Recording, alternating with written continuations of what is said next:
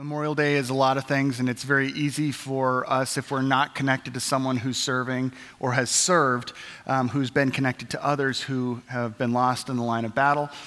Even, even for those of us um, who might be one step removed from first responders, um, firefighters, and police officers and, and EMTs, um, it's very easy for us not to recognize the weight of a weekend like this, and we think of it as the day off and the barbecues and everything else.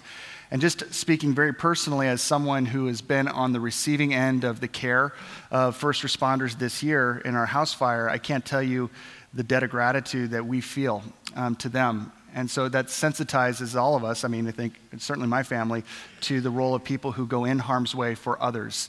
Um, and so definitely make sure that if you are connected to people um, who have served in some way, shape, or form, that you definitely extend your gratitude to them, their family um, as well. It's something that we want to make sure that we always do. Uh, this is this weekend. I get an opportunity to uh, preach alongside Eric Swanson. Eric is, as, as Pastor Brent mentioned, our campus pastor uh, candidate for our Morris campus, which is going to be launching next year. And so, what we're going to do is bring to you the beginning of a series that's going to be going through the summer, the, through the, the book of Hebrews. And so, if you could stand as we read Hebrews chapter one. Uh, Hebrews chapter 1, verses 1 through 3. This is the author of Hebrews. We don't know who it is. We're totally clueless on who the guy is. We, we have some ideas, some guesses, but no one knows for sure. We don't even know the exact church location that he was writing to, but most people, most scholars believe it was somewhere in Rome. He was writing to a group of, of Jewish people that were now Christian. They put their faith in Jesus, and, uh, and he's writing them really all about Jesus and how, how central and superior he is, how important he is. And this is the first three verses that he kind of consolidates everything that he wants to say in the rest of the book. The first three verses, this is the movie trailer for the rest of the book of Hebrews, and this is what he says. In the past, in the past, God spoke to our ancestors through the prophets at many times and in various ways. But in these last days, He's spoken to us by His Son, whom He appointed heir of all things, and through whom He also made the universe. The Son is the radiance of God's glory and the exact representation of His being, sustaining all things by His powerful word. After He had provided purification for sins, he sat down at the right hand of the majesty in heaven. This is the word of the Lord. Amen. Please be seated. We talked about confidence and making sure that you know that you're uh, about Jesus being the central person, that, that we can be confident that He is the right decision. And whenever you think of right deci- decision, of course, all of our minds go to we know what it is. It's, uh, it's Netflix. Um, Netflix is uh, something that, um, how many of you have currently have Netflix or have had Netflix and you've watched stuff on Netflix, okay, so you know what I'm talking about. Let's go and watch a movie. I don't know what I want to watch, but I'm sure that we'll be able to find something because there's literally billions of movies on Netflix. And so you start to shuffle through. And all of a sudden you're like, oh, I love this film. I love this film. I, I... But I'm not going to watch it because there might be a better one. Oh, I love this TV show. I can't believe they got this TV show. I remember watching this when I was in third grade. Oh, everyone, you got it. Everyone got it but just, just to be on the safe side, let's keep going. And we do this, right? 45 minutes goes by. You have watched nothing, but you are mm. like dialed in to Netflix and like, I just don't know. There might be a better one out there. And you keep on going and going. Why? Because you just don't know for sure. But it's not just Netflix. Yeah, we, uh, we even see this in like dating and marriage. So if you're married or hope to be married or dating, uh, you know this feeling, especially if you ever like had one of those weird middle school, high school relationships, you know, and then you were crushed as like an 11 year old and someone said, oh, there's plenty of fish in the sea, right? And then you get a little older and you got a new fish and you start to wonder, is this my fish? Is this the one? And you know, and you ask that same question, what if there's someone better? Like, I like this person. Uh, we've been together for a while. We're getting older. Do I see my. And, and, and you start to wonder, but what if? And so sometimes you keep your options open, and, and sometimes you get engaged and you still have cold feet. And, uh, you know, your spouse is not going to like that story, by the way. But. Um, even in the, in the area of dating and marriage and relationships, we have this idea of what if? How do I know for sure? Yeah, and, and it's not only those two things. I mean, if you're a high schooler right now, you've got major pressure about what type of school you're going to go to and what kind of job, vocation. Because if you make the wrong, the wrong choice on your college, you will never, ever have a career. If you make the wrong choice about a vocation, if you get in the wrong career, it's over. Like in the rest of your life, you're homeless. That's what's going to happen. And that's what that's, I mean, so the insecurity is, well, I, I want to make the right decision, but how do I know for sure? How do I know for sure? That goes through all of our minds, even in little areas. And so for me, Memorial Day weekend kicks off summer, which means like ice cream shops open back up, or if you go on vacation. And so even in little areas, so we'll, we'll take like the kids to go get ice cream, right? And there's like a thousand flavors. And I start to sweat this decision because I'm going to get one scoop. And how do I know for sure that I'm not missing out? Because then the rest, my kids are going to get something different. What if I'm jealous that I chose poorly and I really wish I had their kind? And so I'm like interviewing the other uh, customers as they walk out with ice cream, like, what'd you get? How is it? Can I taste that? You know, and I'm. I'm asking the people behind the counter for recommendations and I'm sweating this decision like it's a big deal. But how do you know for sure? And then, you know, my wife makes fun of me because no matter what, after all that interviewing and asking for recommendations, I just go with cookie dough every single time. So so, how do we know for sure? This is in big areas in our life and small areas of our life, but we see this even spiritually in our relationship with God, in, in religion. How do I know for sure? How do I know that the God I worship, the religion I practice, is right? Maybe it's what I grew up with, the tradition that my parents taught me. And, and then maybe later in life, you start to ask questions that you never asked, or you meet people that talk differently, believe differently, smart people who, who make good points, and you start to wonder what if what if what I believe isn't right? What if it doesn't matter if you believe differently than what I believe? How do I know for sure? And in our relationship with God, what this leads us to is three things insecurity, confusion, and drift.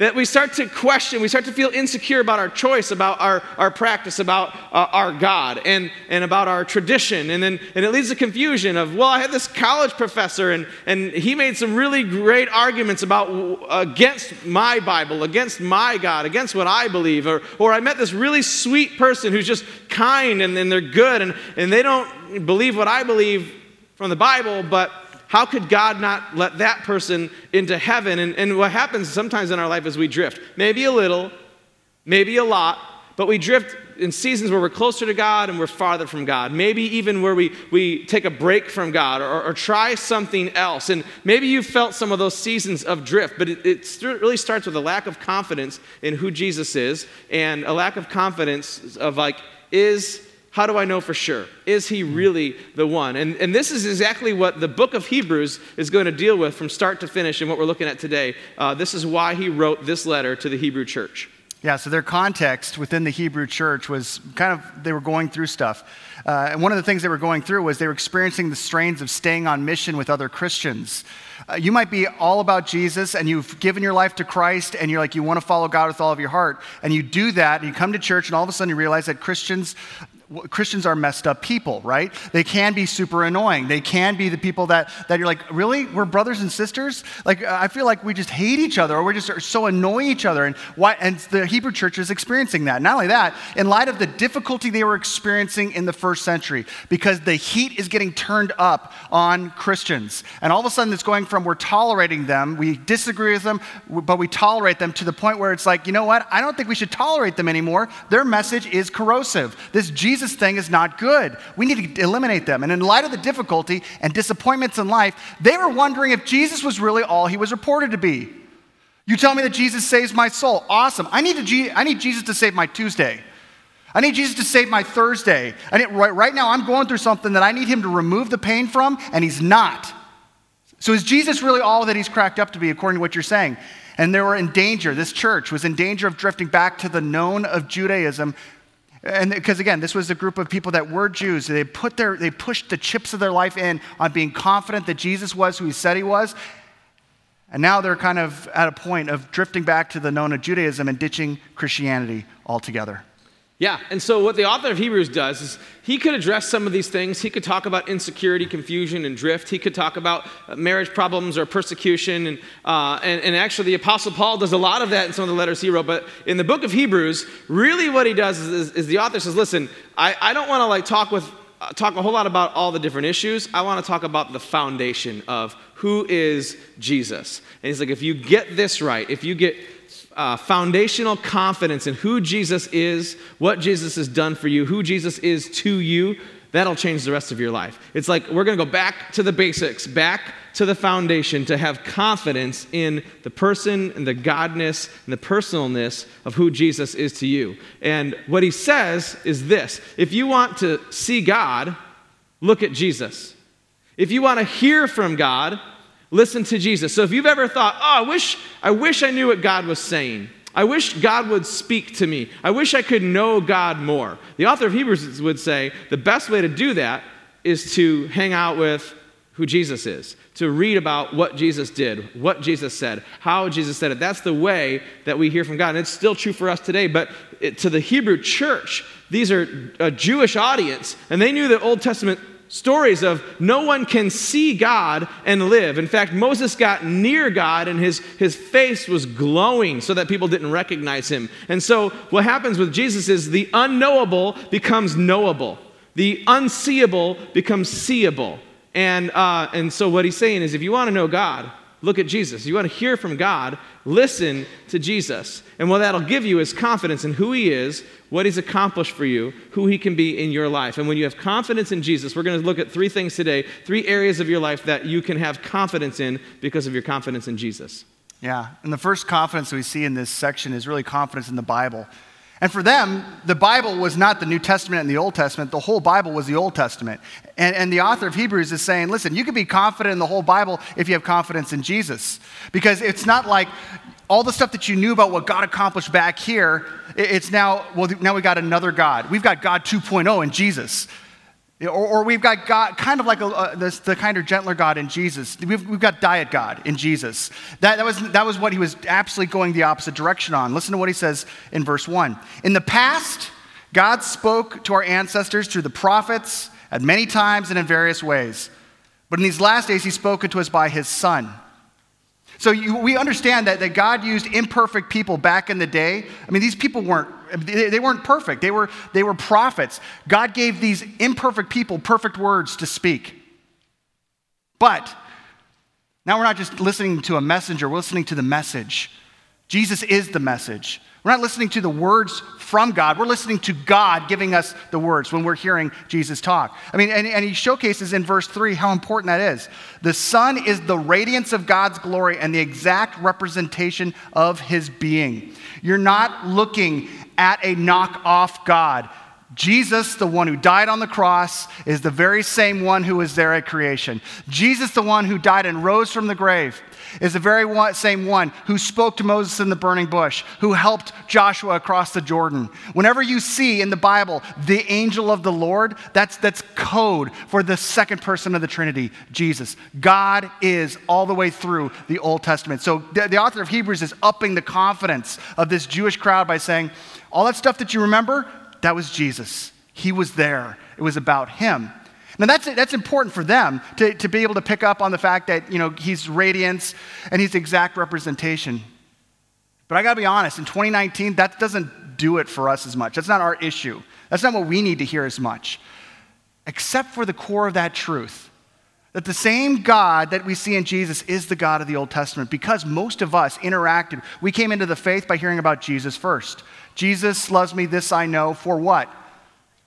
Yeah, and so we know that the Bible t- loves us. And we know that Jesus loves us through the Bible. The Bible speaks into that. Jesus loves us so much, he died on the cross for us. He's patient, he's graceful. He said, Love your enemies. This is Jesus. I love Jesus. And we're like, oh man, I'm a Christian. I want to learn all about him. And so we go and we get into the Bible. We start reading through the Bible. We get to Genesis. We're like, oh, this is amazing. How cool. Exodus, phenomenal. Leviticus. what happened? And then we start reading, like maybe it gets better. It doesn't. It's like the same angry, wrathful God. And we're like, between the two, I'm going with Team Jesus, okay? I'm not, I'm not into Old Testament wrathful God. I like that God. The author of Hebrews is saying, no, these aren't two different gods. Jesus is the same as back there, which causes us a little bit of discomfort. Well, hold on a second. If this is true, how could this mesh with all that? And two of our primary questions are these. If, you know, when I'm reading through the Old Testament, I got to ask myself, is God a genocidal maniac? Because he's telling Joshua and all these people to go into Canaan and wipe them out. Go into every community, wipe it out. Don't leave a thing alive. Just gone. How is that sync up with and love your neighbor and love your enemies? Pray for those who persecute you. How does that sync up with that kind of a God? Okay, well, if our confidence is rooted in Jesus first and foremost, then we go back to the Old Testament and we reread. And we read stuff that doesn't sync up with that. So we say, okay, I've got to go dig deeper. What's happening here that I'm not seeing? And when you do that, all of a sudden you start seeing things. See that this land that Joshua is leading his people into was a land promised to the people 400 years prior. And that God had given that land, everyone in that land, an opportunity, not for one year to come to him, not for 10 years, decade after decade after decade, 100 years, 200 years, 300 years, 400 years. You see grace and patience in Jesus. You see grace and patience in God waiting for the toxicity, the rape, and the murder to cease. And it doesn't, it just keeps on getting worse and worse and worse. And God says, Listen, I promise you this land. And you have had people come into the fold, people from the outside. We're not just ethnocentric here. We're bringing people into the fold that are not Hebrew born people. We're bringing people in. But this people is not. And so you see the people not going in and just like going into kindergartens and wiping them out. We see them going into military compounds like Jericho. Jericho is a military compound where the Hebrew people are outgunned, outmanned, out military strategies, and they come in, and even though they're the minority movement, they win because of God. And we see all of a sudden God's grace being something that we see even in the Old Testament. But what about the second one? Again, Leviticus is a bloodbath. What positive effect could shedding of innocent, the shedding of innocent animal blood have with our relationship with God? So again, we look, we start with Jesus. Jesus is described as the sacrifice who's paid for our sins. We go back and we see that they're saying we have a sin issue with God. We have broken faith with the living God. And when you break faith with the living God, the author of life, you, there's death. But God, in his plan to preserve us, we see that in Jesus, makes another way. So that we don't die, something else does. But that's not fair. That was an innocent lamb. That's not fair. No, you're right. That's not fair. But that's, that's like, that, that lamb actually cost my family a lot of money. We don't have a lot of money. I know. There's a costly consequence of sin. This is something that no one wants. But this is a way to cover over that. Is this the way it's going to be forever? No. In fact, you read in the Old Testament, you see here God saying, I don't care about the blood of animals. I want your heart. And all of a sudden, when you get back to Jesus, all of a sudden you see the person who says, I still don't care about the blood of innocent animals. I care about your heart. So much so that you're not going to, uh, from this point on, kill any other innocent animal, shed any other innocent animal's blood, because I'm the sacrifice. I am the Lamb of God who takes away the sin of the world. When you start with Jesus in 2019, all of a sudden you go back to the Old Testament and you start going through and seeing that God is moving something in a direction and when you want to understand what God's heart is really like, you look at Jesus. If you want to see God, look at Jesus. If you want to know what God's really sounds like, really acts like, listen to Jesus, and then go back and listen to each one of those other parts of the Bible. Yeah, so our confidence in Jesus really gives us confidence in God's word, like all of Scripture. The other second area is that it gives us confidence in our own personal worth. And this is huge that when we have trust and faith in who Jesus is and what he's done for us, it changes how we view ourselves. I want to look back at um, verse 2 in, in, chapter 1. So if you've, got, if you've got your notes, it's actually a typo, but we're going to look right here, uh, seeing that our confidence in our personal worth comes from who Jesus is. So verse 2 says this In these last days, God has spoken to us by his Son then it says this whom he appointed heir of all things, and through whom he made the whole universe. So here's what this means. What does it mean um, that Jesus has, has been made heir of all things? What it means is that he has access to and the same authority of everything that God has. All of God's power, all of God's godness, all of God's control, that he is the Son of God. And as the Son of God, he has the authority over everything that is God's. It is all his. So it's it's pretty amazing. But then it says, through Jesus, he actually created all things. I, I, fear sometimes we celebrate Christmas and we think this is when Jesus came into the world. This is when Jesus was invented. This is when Jesus was created. The author of Hebrews is teaching us that way back at the creation of all things, Jesus was. Jesus is eternal, eternally past and eternally future, just like God is. And in fact, he was somehow, through Jesus, is how God spoke the world into existence. Every beautiful bird, every beautiful sunshine, and you and me. He created us all. And in fact, it says He created us in His own image, special, unique, different than all of creation. And all of a sudden, that says, oh, that means that I'm valuable. That gives me worth because the God of the universe handmade me unique with love in His own image. You know, our culture says uh, to a lot of our students that you're just a big accident a cosmic accident of somehow, depending, you know, depending on your view of how it became, it's just natural order. Uh, the, the area where I serve in student ministry, we've got small high schools, probably smaller than around here. And uh, in the last month, we've had at one school two different, su- two different students commit suicide. And it has really rocked the area. The students that were close with them, and even the students that weren't that close with them, they're left just confused and scared and they feel hopeless and, and, and they start to question their, you know, their own life and what's going on in life. And someone told me, you know, it's not, it's not that surprising. You know, we freak out when students struggle with uh, depression and even to the point of suicide. But what we've told them since they started school was that they're just the result of an accident. But when you read the Bible and it says that God made you, it's not natural order, it's supernatural. And God made you on purpose and for a purpose. It says that you have value, you have personal worth. And more than that, Jesus not only made you, he came and he offered himself in your place to pay the price for your sins so that you could be made right with God. God sent his one and only Son, and whoever believes in him will have eternal life. When you look at who Jesus is and what he's done for you, it changes and it gives you a confidence in your personal worth there's a girl in, in my student ministry, uh, a junior high girl. About a year and a half ago, she was invited. She came with some friends, and she came a couple times. And one Wednesday night, she decided that she was going to end her life at our youth group, while youth group was happening, she, she kind of, uh, you know, asked to go to the bathroom and, and, she had this plan to end her life. Her friend kind of knows about it, and so she goes and she gets one of uh, the ladies that serves with us, one of the moms who volunteers. And so she goes in and starts talking with this girl and, and what's going on in your life and just kind of speaking with her. And she's able to get her out of the bathroom and they find a place to chat. And after like our worship time, the, all the other students break up and go into small groups and, and they just kind of kept talking. And, and she's just able to like listen to her and, what she eventually does is she asks her, Do you know who Jesus is?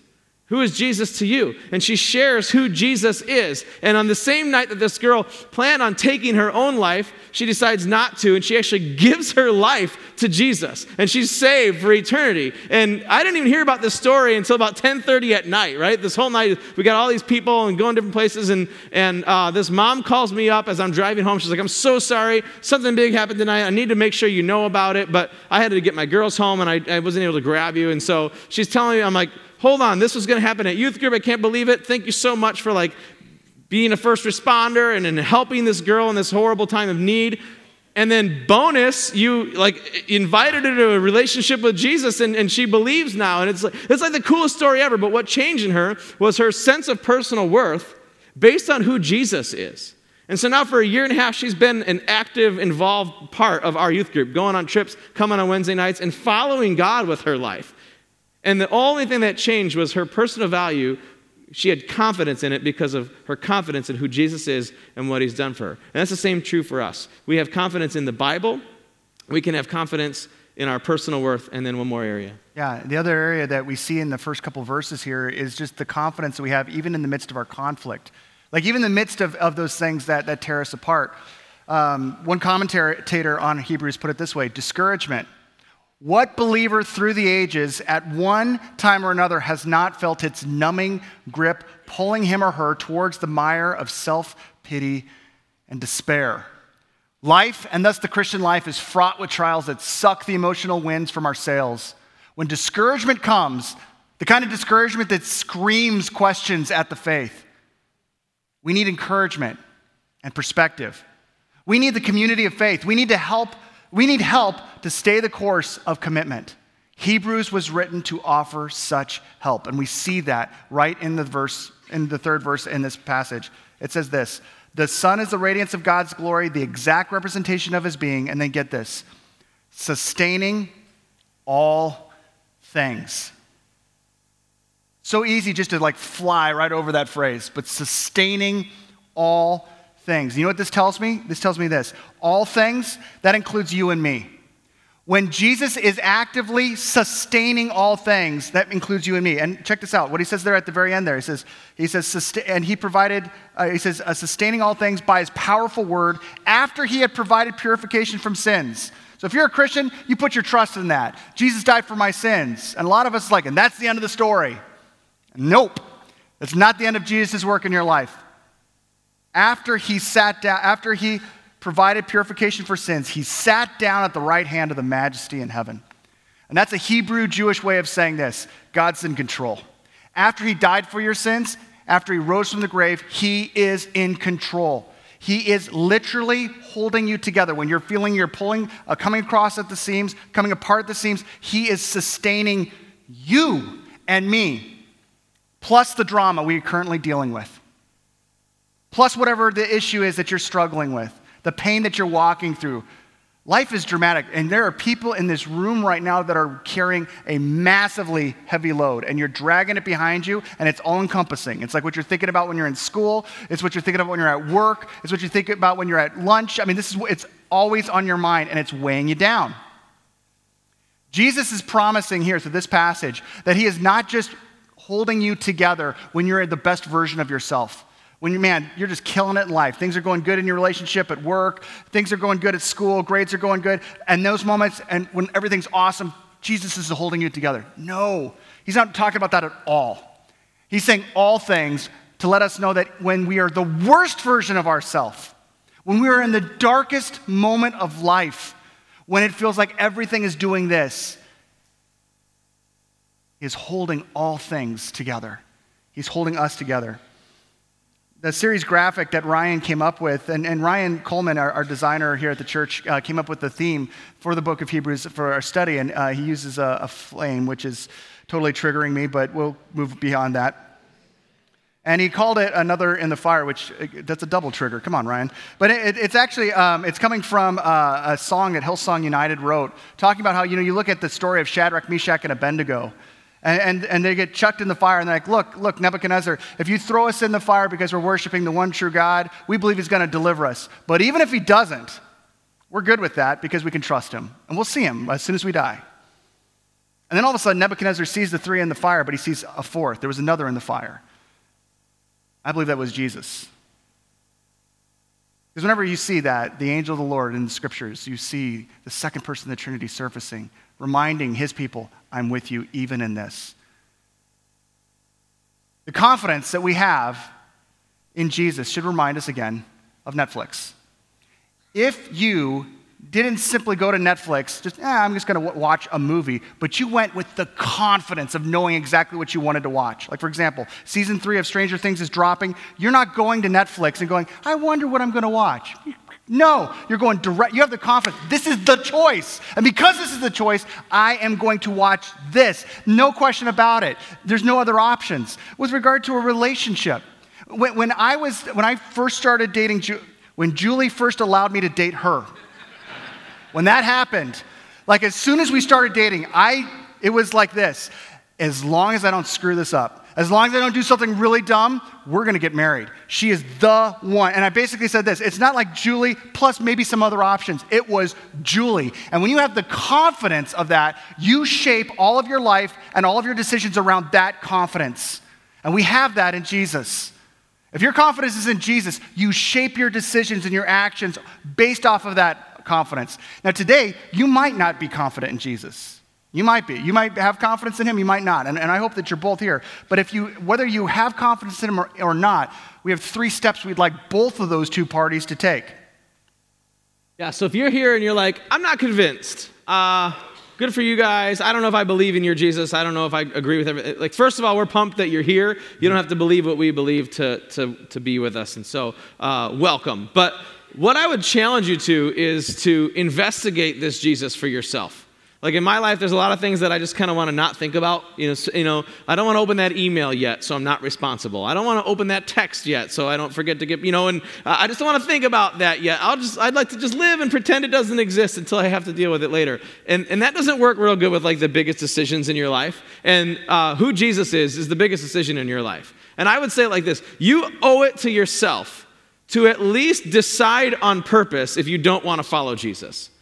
Like someday we will all stand before our, our Creator. And, and if our answer is, I never got around to thinking about it, that's not going to be a good enough answer. So I would say investigate who this Jesus is for yourself. And then if you don't, you know, decide that he's the one true way to heaven, at least you've made that decision on purpose. Don't let it be an accident in your life. So here's what I would say I would challenge you to read the books of the gospel Matthew, Mark, Luke, and John are the first four books of the New Testament, and they're biographies of the life and ministry of Jesus. And I would, I would challenge you to just read it for yourself. There's actually a, a plan on the Bible app, U YouVersion. And so if you don't have U YouVersion, it's a free, just, you know, search for the Bible app. It's a free app. And uh, reading plans. And if you just look at this one here called The Gospel, it's 30 days. And each day it'll give you uh, a couple chapters to read. And in one month, you'll read through Matthew and Mark and Luke and John. And I believe that's the best way for you to investigate for yourself who is this Jesus?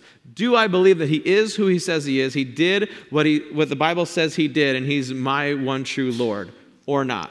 And you owe it to yourself to at least purposely make that decision. Um, outside of reading the, the Bible for yourself, Errol's got a couple of other recommendations. Yeah, there's a couple of books that I, I highly recommend. I'm not going to explain them right now, They're, but they are two out of the three of these were written by atheists who, after investigating the evidence of Jesus' resurrection, whether or not, because that's what it all banks on. If that didn't happen, this is all a joke. And so that, but they, through that analytical process, came to the conclusion that no, I, I can actually push the chips of my life in on the confidence I have in Jesus. So take a look at those. Those are written on your notes. If you've got your notes in the back, take a look there. Um, if you're someone who's like, you know what, I want to investigate, but I'm not into reading words and stuff, mm-hmm. no problem. That's why God invented YouTube. So we got Gary Habermas. Uh, just go ahead and do a search for Gary uh, Habermas. Um, the first thing you'll get is this top, uh, very exciting looking video right there. It's an hour and 20 minutes. This is a college level lecture on why you can believe in the resurrection of Jesus, even if you don't believe the Bible which is fascinating. How in the world would you get to that conclusion without the Bible?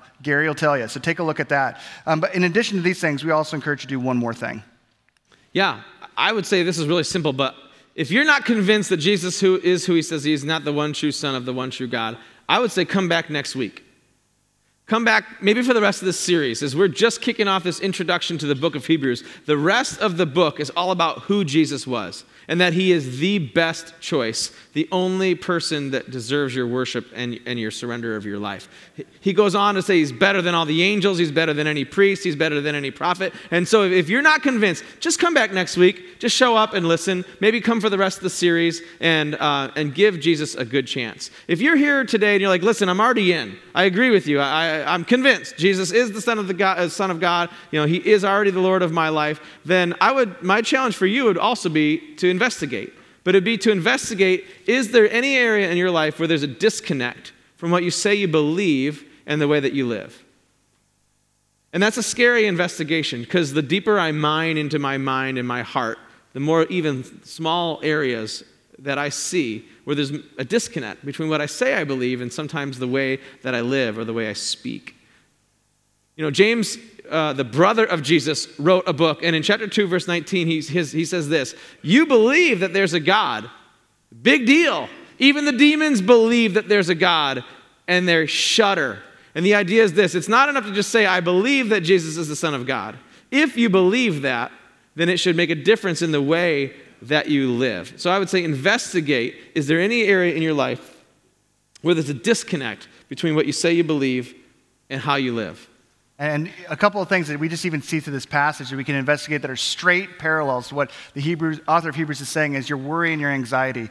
We can believe that God is holding all things together, that, he's, he's, that He holds all things, and, and that He has a. But then we like freak out, and I'm not talking about clinical depression or anxiety. That, that's, that's stuff that, that I'm talking about the, the type of worry and anxiety that we shovel on top of any of our clinical anxiety, the stuff that we make for ourselves because we're just out of place and out of sorts.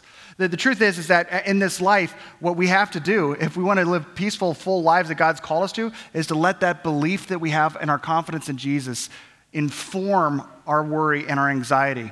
You know, there's not much more of an anxious um, vocation right now in our community, in our area, than farmers. Because God has cursed Grundy County with a flood and there's like they can't get they seriously they can't get seed into the ground and and and i was talking to a farmer's wife today and she was saying this is on the level of mental breakdown what's taking place as far as the farmers in our community. And you drive by all the fields, you just see weeds coming up because they can't get stuff in the ground. And so we have a, friend that grew up, uh, he actually didn't grow up at this church, but he got saved uh, through 360 at this church. He's now at a church in Joliet. And his, friend, his name's Dave Bowles. Um, his kids come to our programs and stuff. And I, I just wrote him and I said, Hey, Dave, I've uh, been praying for you, um, brother, with the, the difficult weather, you and the rest of the farmers. You okay? He said, Thanks so much for the text, Errol. I'm doing well. And this is where Dave's beliefs inform his actions. God is in control. He is always good and provides no matter what the situations. Been an interesting year to say the least. We were able to get some planted down in the central portion of the state. Not much here yet, only 22 acres planted. And then he stops and he pivots and then he says, Oh, I was going to ask you as well if you wanted me to do anything special for Spy Kids this year. Who does that?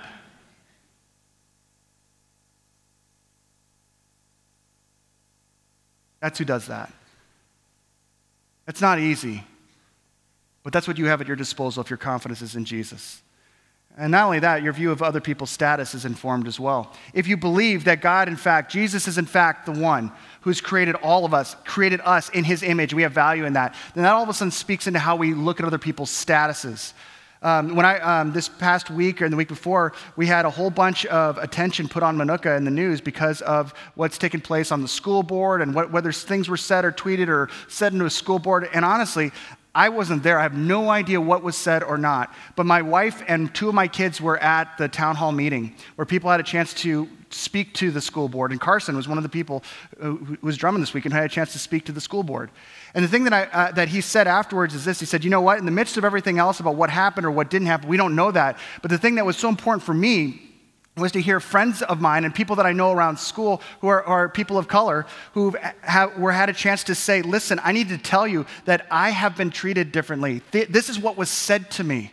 This is something that was said to me simply because of the way that I look, making me feel, feel devalued.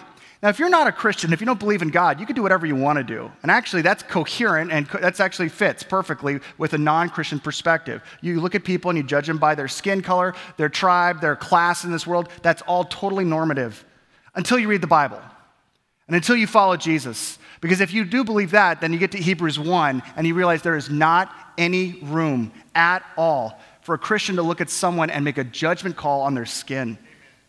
Yeah? And so the cool thing is this is that because of that, we can actually, we actually do make a judgment call. It's just different. We just look at them and go, oh, that's, that person's valuable.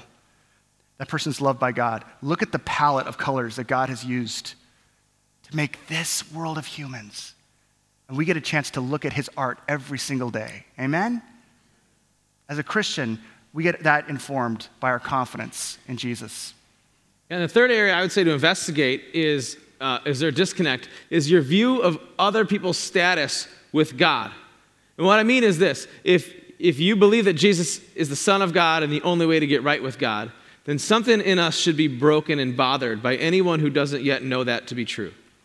Now, our world loves this message of tolerance, right? And, and you can believe what you want, and that's totally fine with me. And, and um, and I don't mean like in a judgmental way to say other people are wrong, but what I mean is if, is if someone believes differently than us, we should know better to say, if I really believe my confidence is Jesus is the only way to God, then I want so badly for you to know the truth without, you know, yelling at you or bashing you with my Bible or judging you, but just to say that there's something in me that says, no, you know, it feels really good to say you believe what you want and you be a good person and all that, and we're all good at the end. But if your confidence is that Jesus is who he said he is, and Jesus himself said, I am the only way. No man comes to the Father except through me. Then we should have the same feeling that something in us should be broken for every person we know that doesn't yet know Jesus. Our confidence in Jesus should lead us to share our faith with everybody we possibly can. Yeah, yeah. And, and um, as we were talking before, one of the things that, that as Christians we're called to do, we're not called to tolerance, we're called to something far more difficult. We're called to love. We can tolerate people all day long. Jesus said, don't just tolerate them, love them. Love them. And, and, as we're going through this whole series, as, we, as we're looking into the reality that Jesus is alongside us, what we need to realize is the thing that we, we celebrate once a month at our church when we come to the, the Lord's table It, this is a, a, table for Christians, for people who said, I have put my confidence, not the fact that I don't have questions, not the fact that I don't have doubts, but I, I am pushing the chips of my confidence in with Jesus. I'm betting my life on Him. Do I have all my questions answered? I don't. But I can tell you this much God came to earth, He died for my sins, and He rose again. And so in 2019, I can follow Him. The bread represents his body, the cup represents his blood. And we take that in remembrance of him. If you're a Christian, in just a moment, we're going to be coming around the tables. I want to encourage you to exit your rows when you do this, to go around all both sides of the table so that the lines can come through, get the bread and the cup and bring them back, and spend some moments in contemplation. If you haven't put your confidence in Jesus, this table isn't for you, but it could be. There's no magic formula we see in Scripture, simply a turning over of your heart and saying, I'm giving my life to you, Jesus. I'm trusting you with it. My confidence is in your work, your finished work on the cross for me. So, right now, go ahead and do that, and we'll take the elements in just a moment together.